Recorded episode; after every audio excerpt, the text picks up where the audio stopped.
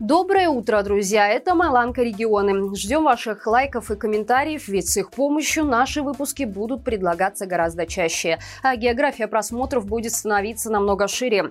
А значит, именно от вас зависит, насколько большая аудитория сможет узнать всю самую актуальную и правдивую информацию о Беларуси и ее регионах.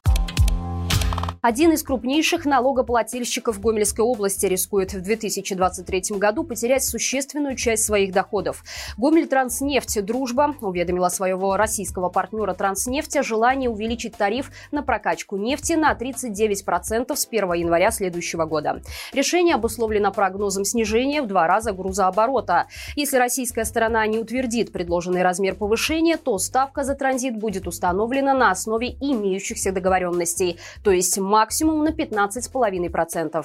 Ветка нефтепровода «Дружба», проходящая по территории Гомельской области, имеет ключевое значение для поставок российской нефти в Европу. Через территорию области проходят обе ветки нефтепровода, который качает черное золото в Польшу, Германию, Чехию, Словакию и Венгрию. Сокращение объемов прокачки нефти через территорию Беларуси будет иметь серьезные финансовые последствия. Для понимания этого достаточно знать, что в 2021 году Гомель Транснефть Дружба заплатила только налогами 200 миллионов рублей. А уже в первом квартале этого года предприятие отказалось от выплаты дивидендов по акциям, которые, к слову, на 100% принадлежат государству.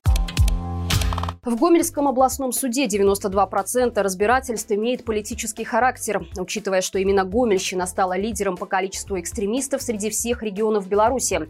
Журналисты флагштока решили составить рейтинг основной занятости местных служителей Фемиды.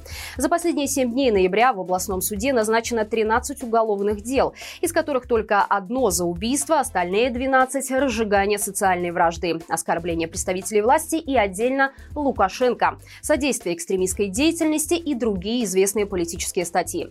В этот же период двоих мужчин будут судить за покушение на участие в вооруженном формировании на территории иностранного государства. Продолжаются процессы по обвинению в измене государству по делу рабочего руха и терроризме по делу светлогорских партизан. И такая ситуация на самом деле везде. На этой неделе в Брестском областном суде из двух слушаний одно за разжигание розни. В Витебском и Гродненском областном суде из четырех назначенных дел политических два. В Могилевском суде абсолютно все дела на этой неделе политические, а в Минском областном суде назначено всего три процесса, из которых только один не имеет политического окраса. В Лельческом районе чиновники устроили массовое гуляние в честь открытия станции обезжелезывания воды. То, что в агроградке Стадолича с населением 600 человек в 21 веке появилась чистая вода, было преподнесено как исключительное достижение режима Лукашенко. Председатель районного совета депутатов Татьяна Беспала, выступая перед созванными местными жителями, заявила, цитируем, «В мире более миллиарда человек испытывают нехватку чистой питьевой воды, а в нашей стране этот ресурс доступен и есть практически везде. Правда, Правда, судя по видеоотчету, опубликованному пропагандистами, ее пламенная речь была довольно холодно воспринята жителями агрогородка. Они, конечно, отстояли весь концерт возле открывшейся станции, размахивая красно-зелеными флажками и вяло хлопая в ладоши. Но на лицах при этом не то, что благоговейного трепета, а даже большой радости происходящему не видно. Сенно за бюджетные деньги хотят купить телефон с автоматическим определением номера стоимостью свыше тысячи долларов. Немаловажно, что на такие траты готов пойти местный районный центр по обеспечению деятельности бюджетных организаций. При этом в тендере нет никаких технических требований к этому аппарату.